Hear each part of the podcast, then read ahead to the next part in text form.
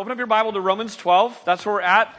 And there's a little handout for you that you can follow along. And like last week, I am like just short of commanding you to take notes this morning. Usually it's an invitation. It's really kind and gentle hearted. This is like just short of I command you to write this because you're going to want to uh, look back on these and, and refer back to them often.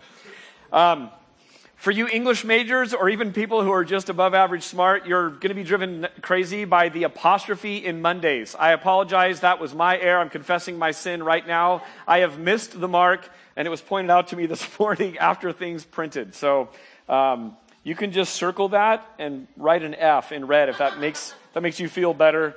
But you don't even need to show it to me because I already know my my sin. Um, by way of review, uh, we we sort of compiled last week's chunk of the list in a handful of questions, and we followed this pattern Am I? And then we had a, a question. So, am I sincere? Am I discerning? Am I affectionate? Am I honoring? Am I enthusiastic? Am I faith filled? Am I generous? And we talked about is this it's all under the heading of let love be sincere. This is what genuine love is about. And on the one hand, real love is not up to me. And on the other hand, real love is up to me. I don't get to define what real love is, but I do get to participate in real love. I get to receive real love and I get to participate in being a conduit to give real love. Now, when you look at Romans 12, starting in verse 9 and read to the end of the chapter, verse 21, you might look at this, and again, we sort of spoke to this last week, that who really lives like this? I mean, it sounds, uh, it sounds mythical. It sounds like a fairy tale to think that people could actually live like this. And let me tell you who lives and loves like this. It's those who are loved. Those who are loved with a great love of God are able to live in this same way. Have you been forgiven much this morning? If so, you love much. Isn't that right? If you've been forgiven much, you love much. There's sort of this economy to God's mercy. It's like those who are farthest from God seem to be the ones first in line to receive gifts when God starts dishing out gifts. And that's called grace. Hebrews 12:15 says this. We started our men's group this way, and I told them, I said, guys, I'm going to start the sermon this way because we need to be reminded of this.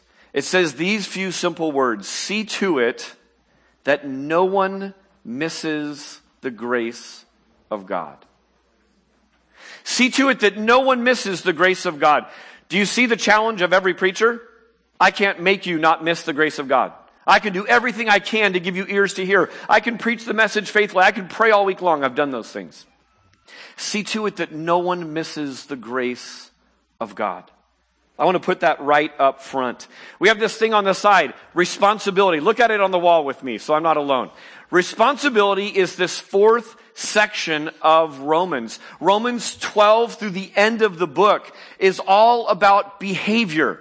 It's all about distinct responsibilities that you have, Christian, to God in terms of how to steward your mind, in terms of how to steward your body, stewarding these gifts God's given to you. But if you miss the context, if you miss the first 11 chapters, you set yourself on a trajectory. Hear me, I think it's this serious. You set yourself on a trajectory that leads to death. It's cold, dead religion to jump to the responsibilities. Without right thinking, you jump right to right behavior and, and it turns to death. So this idea of celebrating true love every single day is a kind of code of conduct. Last week we looked at this idea of be constant in prayer. If you read this list and you take seriously the responsibilities God's given you to do, it will drive you to be constantly in prayer, right? I mean, cause you read this and you say, I'm supposed to, I'm supposed to be sincere in my love. I don't feel sincere right now. God help me. I'm supposed to abhor what is evil. I'm starting to entertain evil thoughts. God help me. So be constant in prayer is what it drives us to. It also calls us to keep God's mercies in view. Why did I spend an entire sermon on one verse? Not because I want to be in Romans for the next 24 years, although it may be appropriate to do that. It's because in view of God's mercies is so paramount to everything else that was to follow. It's not just responsibilities that we have like duties, like slapping it on. It's the fact that our very ability to do this is a response to God's great love for us. Let me highlight two of the mercies uh, that, that are really profound. Verse 8 1 says, There is now no condemnation for those who are in Christ Jesus. As we continue our list of asking, Am I? and then blank, you need to remember, Christian, there's no condemnation for those who are in Christ. Keep that mercy in view as we go along this morning. Here's another great mercy that we have from God. Romans 6 4, we were therefore buried with him through baptism into death, in order that, just as Christ Jesus was raised from the dead through the glory of the Father, we too may live a new life. Satan will sing the first part of the gospel over your life time and time again. All have sinned and fallen short of the glory of God. The wages of sin is what? It's death. What does Satan never do? He never gets to the refrain. Hallelujah, Jesus saves. Hallelujah, Jesus paid the debt. He'll never sing that part over you. He'll always sing the first part of the gospel over you. That's no condemnation. But praise be to God, we get to walk in newness of life. So as we see these commands laid out rapid fire, we get to celebrate. It's a mercy of God that we get to do this. We talk about this quite a bit. Rest in the finished work of Christ so that you can strive at the good work that He's given you to do. Man, that just lands heavy on this passage. My dad used to say all the time, to his four sons when we would say, Do we have to? What would dad say? No, we get to. And here's the thing with dad dad meant it. Like dad lived this way. Do we have to do church? No, no, no, no. We get to. God's blessed us with a house to serve Him in love and celebrate. We get to take care of it. Can you do it? No, you get to do it with me because you're my family and we're going to do this together. Dad, do we have to go to church? Oh my goodness, no, we get to. So get to and have to lead, again, they, they lead to two different places, don't they? How blessed I am to have a, a dad who, who modeled that for me. Have to leads to drudgery, get to leads to joy.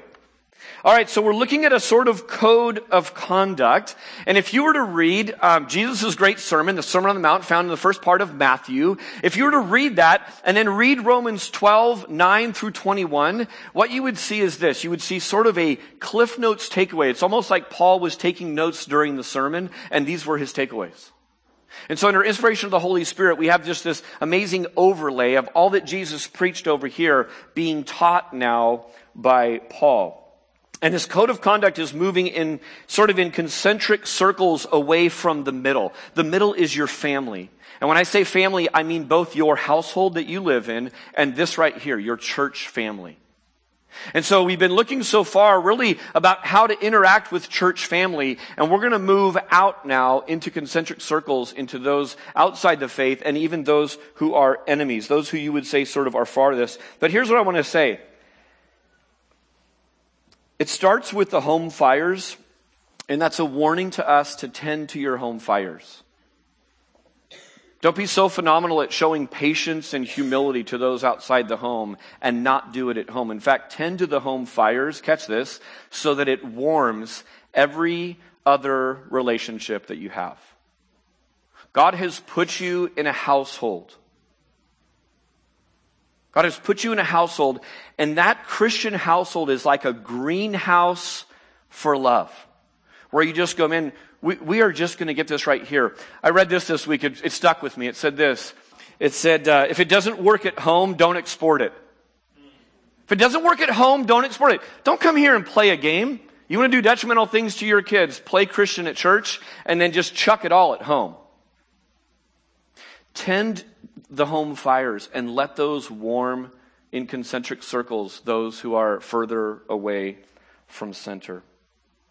So now we work our way to outside the family. Remember, these are 28 rapid fire commands for every single disciple of Jesus Christ. This isn't for super Christians. This isn't for those who somehow have reached varsity. It's for all of us. And it's hard to think in all of Scripture of a place more rich in commands. Like, how are we supposed to live supernaturally now in our relationships than Romans 12? If I were to tear one page out of the Bible and say, God, I need one page to just help me work on the rest of my life, I think Romans 12 would be an amazing chapter to hold in my hand. Because I look at this and say, wow, this affects me every single day, and I will be growing and striving at the good work God's given me to walk this way in newness of life for the rest of my days. All right, so here's what we did this week. I added, I added something, in fact, I forgot to change it on the screen, so I don't have to hide my mistake. Mondays doesn't have an apostrophe. I'm a sinner. I missed the mark. I, I, I, did that wrong, so that's on me. You can cross it out if it drives you insane, if it's going to distract you the rest of the morning. Take your bulletin and circle it and put a red F next to it. Come talk to me later. It was my fault.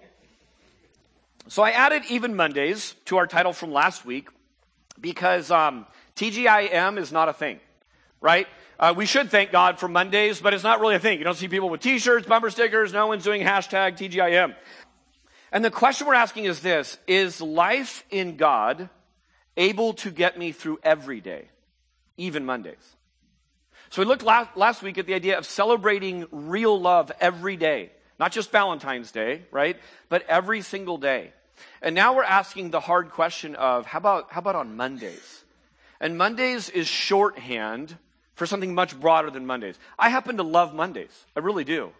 I love getting into work. I love, I love Mondays. I'm weird that way. But Mondays is representative. It's shorthand for at least the following.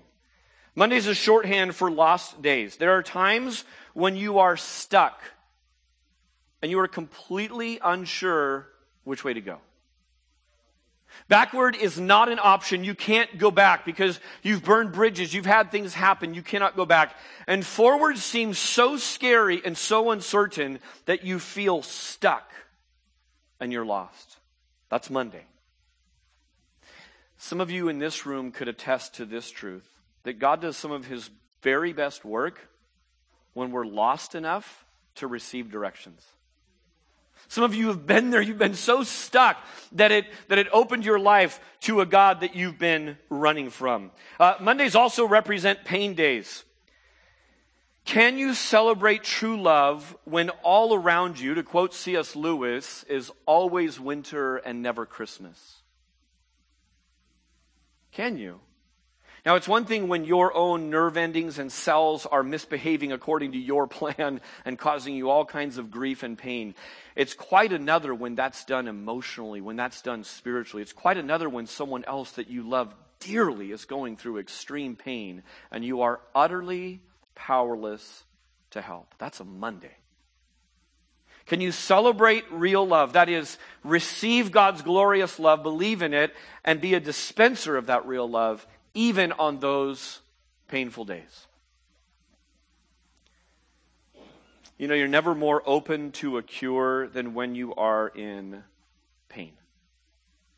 Some of you, your stories say, you know what, I reached a place of emotional pain that I couldn't mask, I couldn't run from. No one could help despite their best intentions. And it made me realize I'm sick from the inside, and I sought out God as a doctor.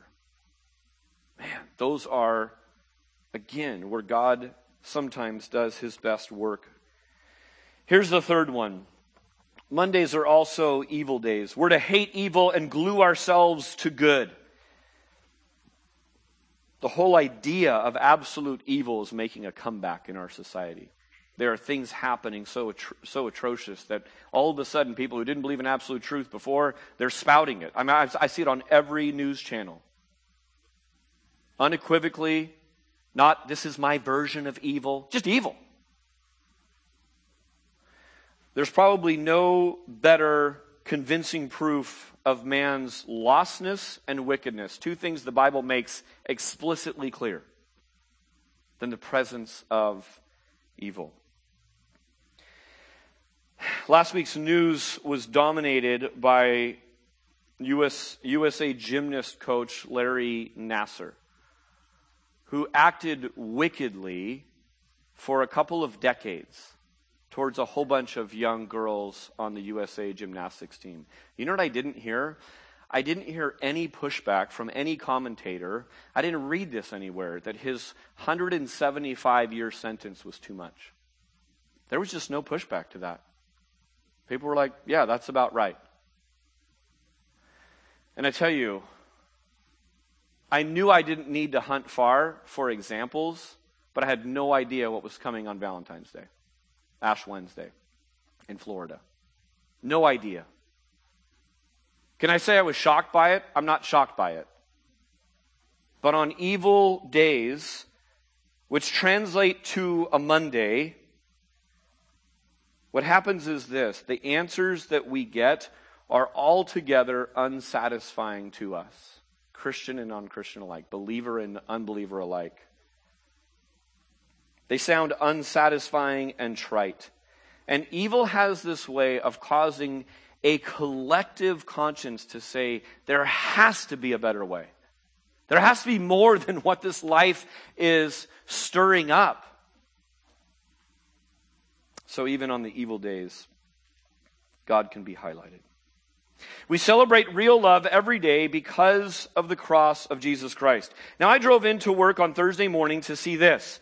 It was a really windy day on Thursday, and I see this Valentine's Day balloon, and I was deeply offended as I drove in. And here's why. First and foremost, I feel a certain sense of ownership. My kids think that this is our second home because they see me here a lot and we come here on Sundays and, and I drove up and imagine if someone decided to decorate the front of your house for you. There's a certain offense to that, right? It's like, hey, wait a minute. You know, this is, this is our church. Like, who's decorating our church? So there was a certain offense to that. But the second part of it was this deeply significant symbol that represents so much is being defamed by a silly balloon, by this silly holiday. Someone put this up here. I'm pretty sure Ben didn't do it. So I thought, you know, someone just decided to take it upon themselves. And, and not more than a few moments in, I mean, I drove in, I came in and I parked right here. And by the time I got done parking, I realized, man, this is a total whisper from God. And I walked, got out of my car and I went and snapped a picture of it because I, I, I wanted to show you this. I didn't have in mind necessarily that I would use it quite yet. But here it is that, that the love of God, even to the point of death, demonstrates for us the exceedingly high cost of what real love is. God spends more than a little bit of money on balloons and flowers one time a year to, to have us and to keep us secure. The second thing is this. Not only does God reveal himself as love, God is love, but God is lover. And this last winter camp, we explored this idea that, that that love story that you long for, that you ache for, is first and best found in God. What happens is we get trapped in our sin and so we treat each other's bodies and we try to grab for a love story apart from God. We sin and then shame is like this, this little callus so we don't invite God into our love story because we're ashamed of how we've behaved. God wants to be at the very center of your love story. God really is the perfect lover. Jesus died for his wife. And to see that and understand that as the beloved, it's who we are, we just sang. As the beloved, we receive that intimacy and we say, man, this can't be found in any other spot. And it stirs in us devotion like nothing else. So the first seven questions you will have to go to last week's podcast to hear. So now we're going to cover uh, sort of the final six for the rest of the chapter. So under the heading of genuine love, uh, starting in, in verse that started in verse nine, ask yourself this. First fill in is this: Am I blessing? Verse fourteen: Bless those who persecute you. Bless and do not curse them. Now, one of the things that God does not command is emotions. He doesn't command emotions, He commands what's in our control. We have the ability to steer our mouth and to cry out to God and ask Him to do this work in us. God sends the rain on the just and on the unjust. All of you, whether you did it in a religious, polite way or whether you did it in an openly rebellious way, lived your life at one point. Maybe you're still living your life at this point. Spitting in the face of God, flipping God off, doing whatever you can to say, you're not important. That's the rebel sinner. That's the ruin that the first few chapters of Romans painstakingly lays out. When you read, all have sinned and fallen short of the glory of God, that's what it's talking about. And to think that God blesses people like that with marriage. He blesses people like that with health, with abilities to contribute and design and keep things going, to work hard. Blesses people like that with children. This remarkable gift to steward this life. God sends the rain on the just and the unjust. Let me ask you this. Let's get really specific for a moment. Monday's coming quick. Let's take your commute. You're driving to work. You're driving to school. You're driving to where you have to be. Your responsibilities take you somewhere. Are you blessing or cursing? Let's just start there. I've been watching my driving all week with this question in mind. I would have been, I would have answered in a more prideful way last Sunday than this Sunday. Now, even if you don't, even if it never escapes your lips, right? What does the great sermon talk about? Man, you know, even if you're thinking it, right? Telling your friend, Snapchatting, whatever you're doing to like let the world know, I've been wronged.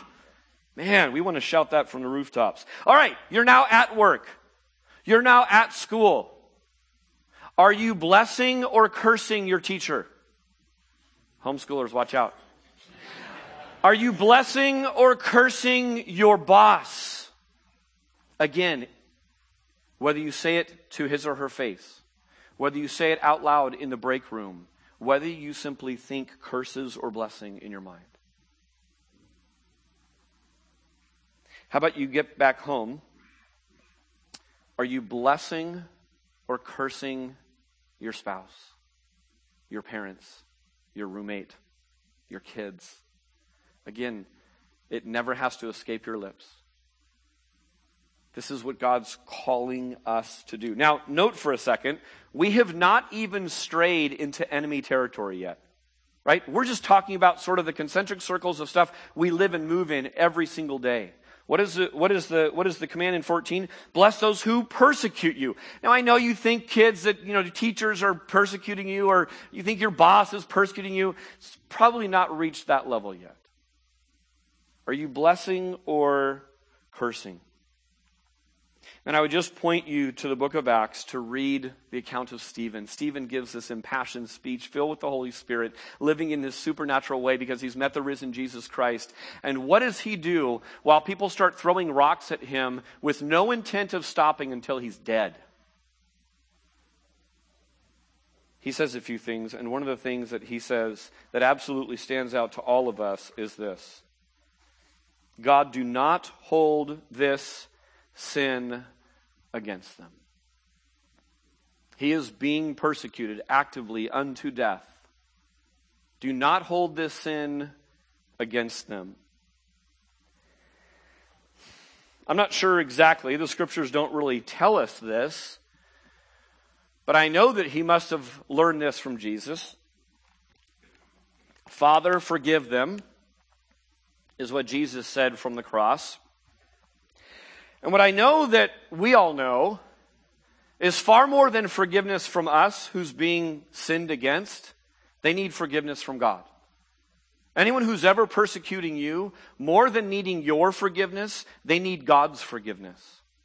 So maybe Stephen, filled with the Holy Spirit, was able to pray over them what they needed the most. God's covering over this sin. Maybe he prayed that because he couldn't muster to not hold it against them in the flesh that he couldn't hold it against them, but he knew the character of a God who could not hold that sin against them. I don't know any better oil to kind of get this going than prayer. Some of you have had real enemies come against you, and it's a, it's a sheer act of faith to begin to pray for them. It's a sheer act of faith to begin to pray over their soul and pray for them. And some of you can share incredible testimonies of saying, God, you've turned my heart for that person in a different direction. I have heard powerful witness from people sitting in this room that God's done that work. Last week we saw that real love is affectionate. Real love is also compassionate. Verse 15 Rejoice with those who rejoice, weep with those who weep. Christian, do you know you are called to move toward the suffering? Not only are you called to move toward the suffering, you're called to move toward the rejoicing, which is a good thing. This is modeled by God Himself, who is close to the brokenhearted. He's a celebrating God who commands feasts to happen. We see Jesus, who attended both weddings and funerals. One of the great thrills of getting to do what I get to do is going to hospitals. And when I go to hospitals, I go to meet people in their pain, and I go to meet people in their great joy. I love to go and meet babies. That's a fun thing to do. My wife is exceedingly envious on those days. She has to repent of envy. I also go to people in their pain and weep with the weepers. It's so powerful when, in little windows of time, um, I've been on the receiving end of this. Pastors need to be pastored too. And I can remember one time when Becky was called in for an emergency thing that went on, and um, I was out to breakfast with friends. And I remember showing up at Good Sam, just like I've done many, many times. I've seen many of you flat on your back on the hospital bed, so we all know we're looking better today than we do on some days. And here's Glenn Miller, my pastor, is there. He's praying with Becky, and he beat me to it. And man, it was so good to receive that. And I sort of caught on a fresh end. Wow, I often go, I don't know what to say. It's not in my agenda. Go find people who weep, go hunt out suffering. I always walk away from those times, though, thankful that God opened the door for me to be there. I've had Ben come in. Ben's been with uh, with me not only in biological kids, but at the airport, welcoming uh, welcoming new family members. Um, and it's just it's good to be with people who are weeping and with people in their joy. Um, as Ben mentioned, this week we got to go to a very compassionate person. And this person uh, in our church community just wades into suffering. It's amazing, by the way, how if you avail yourself to the pains of people, uh, you're, you're never, ever out of a job. I can think of John Garza, who's another one who just does this. The more he avails himself to weep with those who weep, the more people there are to weep with. And uh, Linda has posted this, so I'm, I'm going to go ahead and just use her name. But Linda is a very compassionate person who, in her chronic illness, has been able to minister to a lot of different people. And Linda was flat on her back this week in a hospital bed. And she just needed to be ministered to. And she did a great job of just receiving grace instead of feeling the need to always be dispensing grace. And it was great to hear that a few days later, she's out of the hospital. She's out with her son Noah to dinner. I was so thrilled to hear from Joey. And just this morning, um, some really serious things are going on with Linda's body that are um, confounding sort of all earthly medicine. So I want to pause for a moment and pray for Linda and Joey and lead you in what I hope you will continue to do through the week. And that is just lift up the Morales family. And their two kids are Noah and Lola. So let's pray. Join me. God, as a church community, we grieve with the Morales family in their pain and in their suffering and in their confusion in these dark days that they're walking through. God, we thank you that they are firm believers in you and your character. We see that by their words and we see that by their actions.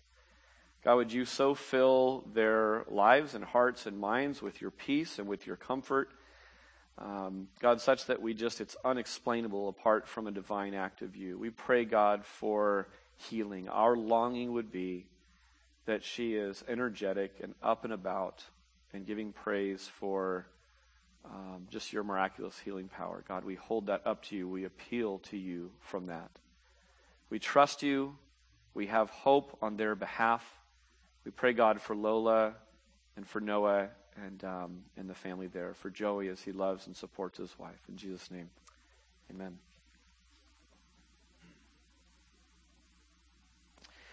You know, I've witnessed in churches a lot of good and a lot of bad. It is a distinctly Christian thing when I see a barren woman in a church community not only attending, but heading up a baby shower for her friend, rejoicing with her. I mean, just, just loving it. I'm absolutely thrilled that we have singles in our church who would be the first to jump in and party with a couple getting married. Even though they might have that longing themselves to come around and just say, I rejoice with you because your good is my good and my good is your good and we're in this together and we're family. Church, that's how the Christian community functions. Let me tell you this there is endless opportunity to obey this verse every Sunday that you come to church every time you walk into community group. And those are just the two sort of formal set aside times in our week that we say we're carving out time to be with God's people, to be with family. And all through the week, there's plenty. So step into that. Here's the next one Am I peaceable? Look at verse 16. Verse 16 says, Live in harmony with one another. Skip down to verse 18. If possible, so far as it depends on you, live peaceably with all. Now, part of living in harmony with one another from verse 16 carries with it this idea of no partiality. That's one aspect to living in harmony. Romans 2:11 says for God shows no partiality. So quite simply, supernatural living requires this fruit from God to, to, to grow in us that we can mimic his character. I tell you this all the time. We get in the car and in a large van filled with lots of different personalities, we say this once in a while. We just commit our time. We pray, God, would you help us to do the hard work of getting along? It sets our brain in motion to say, this probably isn't going to be easy to be impartial. This probably isn't going to be easy to put that person's needs and musical preferences over mine. Does any of this sound like church? It's too hot. It's too cold. The chair, it's like living in Goldilocks land. I mean, this is, you know, some of the things we can tend to sort of bicker about. Do the hard work of getting along. It's going to be a, a battle. And of course, part of a new way to be human in Christ is to seek out peace. How did Jesus open his sermon? Blessed are the, blessed are the, blessed are the. And he says, Blessed are the peacemakers, for they will be called what? Sons of God.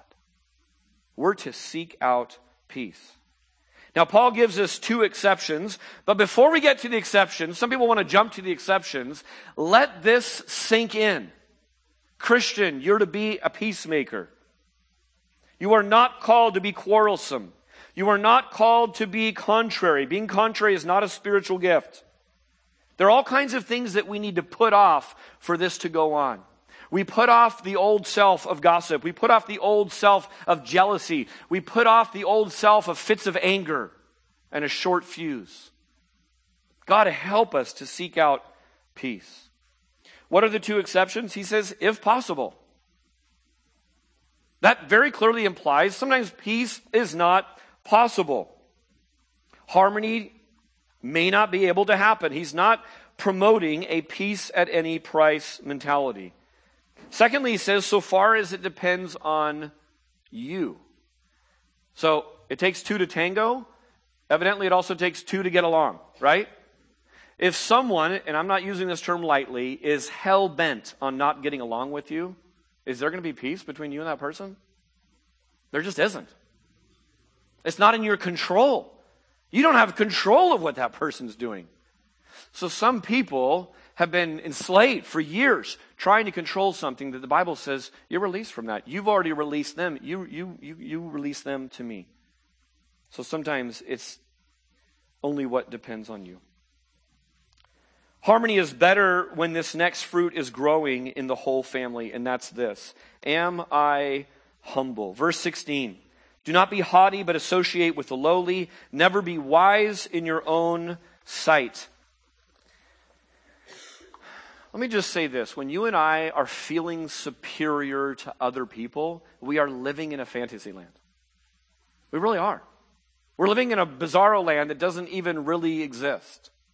When we think about who we were before we got the grace of God, before we had a right understanding of how God sees us, the ways of the flesh divide, stack up, keep, keep score, and we walk around, and this is where partiality comes in. That person fits in below me, they're above me, I need to get their attention, and this is the life of many people.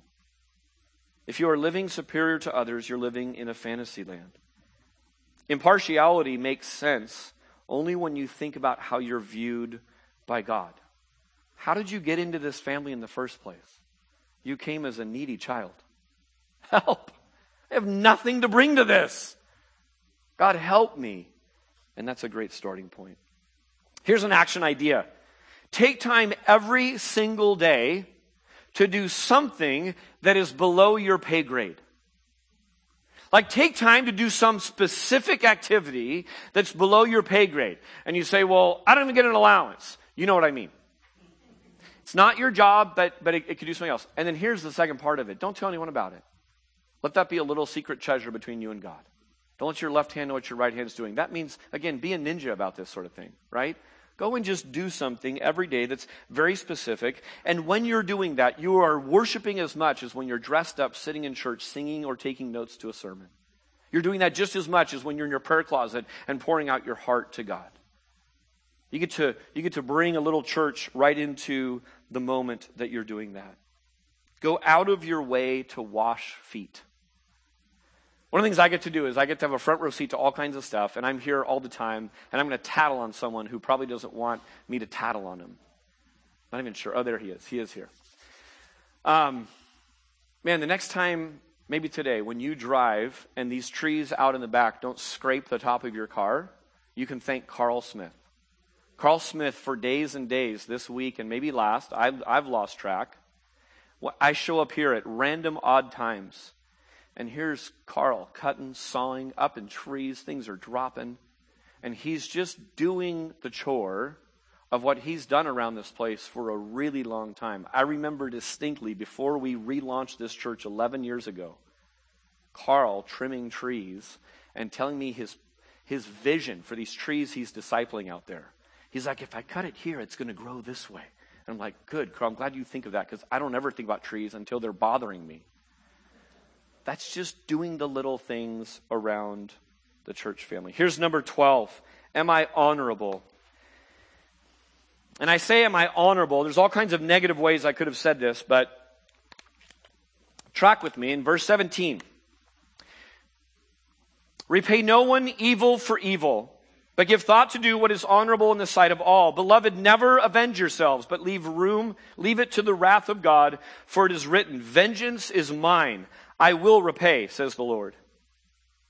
To the contrary, if your enemy is hungry, feed him.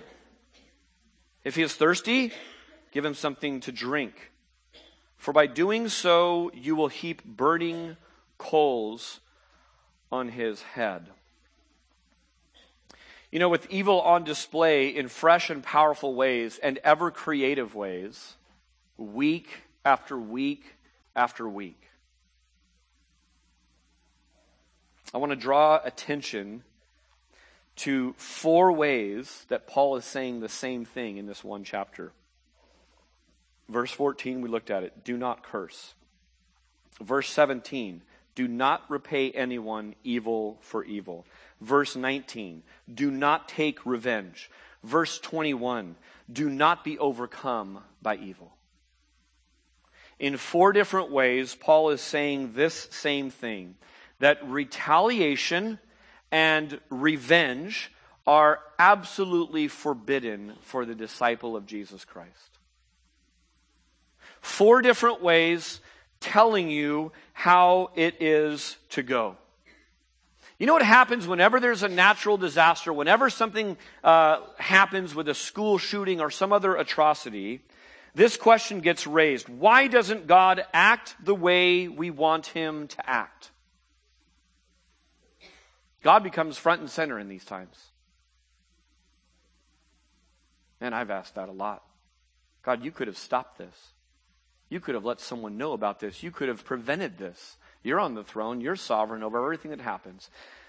Why doesn't God act the way we want him to act? You know a question you'll never hear on your TV and in blogs, for the most part, I think? I haven't heard much of it. Is this why don't we act the way God wants us to act? Why don't we act the way God wants us to act? Whenever absolute evil is just clearly on display and the whole community or country says, yep, that's wicked. God, why don't you act the way we want you to act? Man, the mirror is never turned inward. Here's what's frightening about what I saw on my TV screen Wednesday and the days that followed. It doesn't take long as I'm watching this 19 year old individual being shackled and put in court and all these things to realize the evil that we see played out on our TV screens is right here. It's right inside of our own chest. And if your pride right now is saying, wait a minute, wait a minute, I've never loaded a gun and done these things. I've wanted to, but I've never done it. Go read the Sermon on the Mount. You wanting to equates, equates to the same thing. So here's what's never discussed. We talk about the evil acts. We talk about an evil individual, but rarely do we talk about the evil, capital E evil force that's behind all of this. You know what talks bluntly about that? The Bible. Christians understand this quite clearly. We understand that that same evil, wicked force that is driving this young man to go and, and shatter and kill and destroy families and whole communities and a whole nation grieving is the same evil force that wants to steer us away, that takes us away. Here's what's going to happen next week. We're going to see that God has already set up a safety net because people don't act the way that they should. I saw law enforcement on display Wednesday in a powerful way. Imagine you're the arresting officer of a guy that you're pretty sure just shot up a school and probably has friends of yours or perhaps your own kids, and you don't even know the status of them yet. The fact that law enforcement showed restraint, I'm not sure their internal motives, but I know this. It shows, it puts on display that their vow to do their job meant something in that moment. They were tested in that moment. Their trust of the legal system to say, no, no, we don't live in the Wild West where we just take vengeance ourselves. It means something to them. I've done a lot of study on the atrocities of the Holocaust. And what's frightening is this whole notion of letting good overcome evil and not vice versa is that you find people coming in to rescue Auschwitz and all the different concentration camps, and what they are doing to the guards that perpetrated that is the exact same evil and by overcoming evil with more evil, you've just joined their team. Think of which jersey you're wearing when you do that. So next week we're going to look at our responsibilities to the civil government. You can read ahead in verse 13. It's one of the most powerful places for that to happen. The fact that doctors and law enforcement, probably, probably many of them who aren't Christians, acted in that way, we look at that right now and we say that's honorable. They did something I don't know if I would have had the character to do. We look at that, we say that's honorable. So that's why I phrase this one as Am I honorable? Am I doing what's right in the sight of all? Retaliation and revenge are forbidden for disciples of Jesus. I'm not even going to get into heaping burning coals on one's head. You go research that. It's fun. We'll save that for another time. Here's the last one Am I holy? Verse 21, do not be overcome by evil, but overcome evil with good. Verse 9, we looked at last week, abhor what is evil, hold fast to what is good. When evil's done to you, it expects evil in return. When someone curses you, they expect cursing in return. Someone wants to fight with you, they want to fight back. How different it is. What a different note is sounded when grace is offered. When evil is met with good. When cursing is met with blessing. When fighting is met with peaceability. Grace is this breath of fresh air. It's a cup of cold water. It's light that puts out the darkness. We see this built into creation that light always wins over darkness. There's no such thing as a flash dark, right? Remember that? You can't turn on a thing and suddenly it shows darkness in a light room. It doesn't exist. And when is light most powerful? It's when your power goes out. Now pretend you didn't have cell phones because this doesn't work as well. But when the power went out when I was a kid, you know became the most valuable thing in our house? A little candle. Actually, maybe a match. A match to light the candle. Those two tiny flickers of light all of a sudden brought tremendous comfort. It, it, brought productivity. We could finish dinner. We could, we could see what we were doing all of a sudden. In the darkest moments is when little, tiny, insignificant, shoved in a junk drawer in the back, you wouldn't think about it for two seconds, becomes really important and valuable. Christian, that's you. You live in a dark time, you live in a dark culture. Your little flickering light, God can use to do all kinds of wonderful things. We've looked at 13 virtues that define the supernatural life that we are called to live on this planet. And once again, like I ended last week, this should leave you uh, both exposed and lacking, and yet hopeful and inspired. Friends, you don't have to do this. You get to do this. You now are empowered do you want the opposite? Oh, let my love be insincere. That's the best. Help me to just cling to evil and shove away everything good in my life. I mean, consider the outcome of the opposite. You get to have this. It's gifted to you to walk in newness of life. God's character is on display in Romans, and we see his character even by the commands that he gives to us. If you still have your notes out, write down these things very quickly. We see that God is good, that he's inclusive in his love and mercy. He's, he reaches to the nothings and nobodies, such that in God there's no such thing as a nobody. We also see that God is compassionate. He walks with us in our pain. He walks with us in our joy. If you want to see how God comes alongside us, look to the cross, look to Jesus, look to the birth. We also see that God is involved and not silent. God speaks blessing over us. He's involved in our lives. We see that God is conqueror. He's not impotent.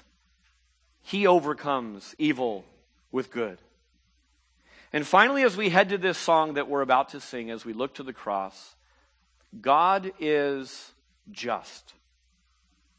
It's seen on Calvary's cross with utter clarity. He sees and will set things right. Here's what's beautiful, friend. I'm not minimizing your past hurt and your past pain.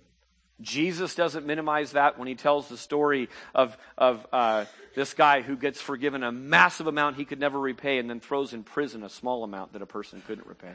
He's not minimizing your hurt and pain. But what he's saying is this if God is on his throne and he's just and he's doing his job well and he's paying the debt, we don't need to chase after and be a debt collector to other people. We can release all of that. I want you to sing this song in preparation for communion this, this week.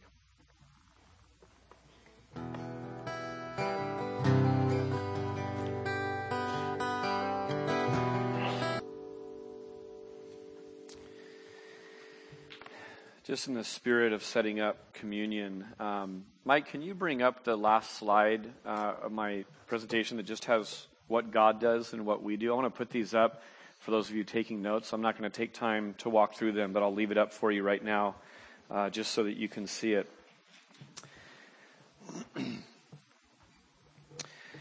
see to it that no one misses the grace of God. As we enter into communion, let me highlight two things of why the cross is a powerful picture for us. Number one, it shows this it shows that the punishment for evil has been accomplished by Christ. The violence, the ugliness of the cross shows this penalty of sin. It teaches us not to make light of sin if that's what was needed. But Jesus has paid the fine.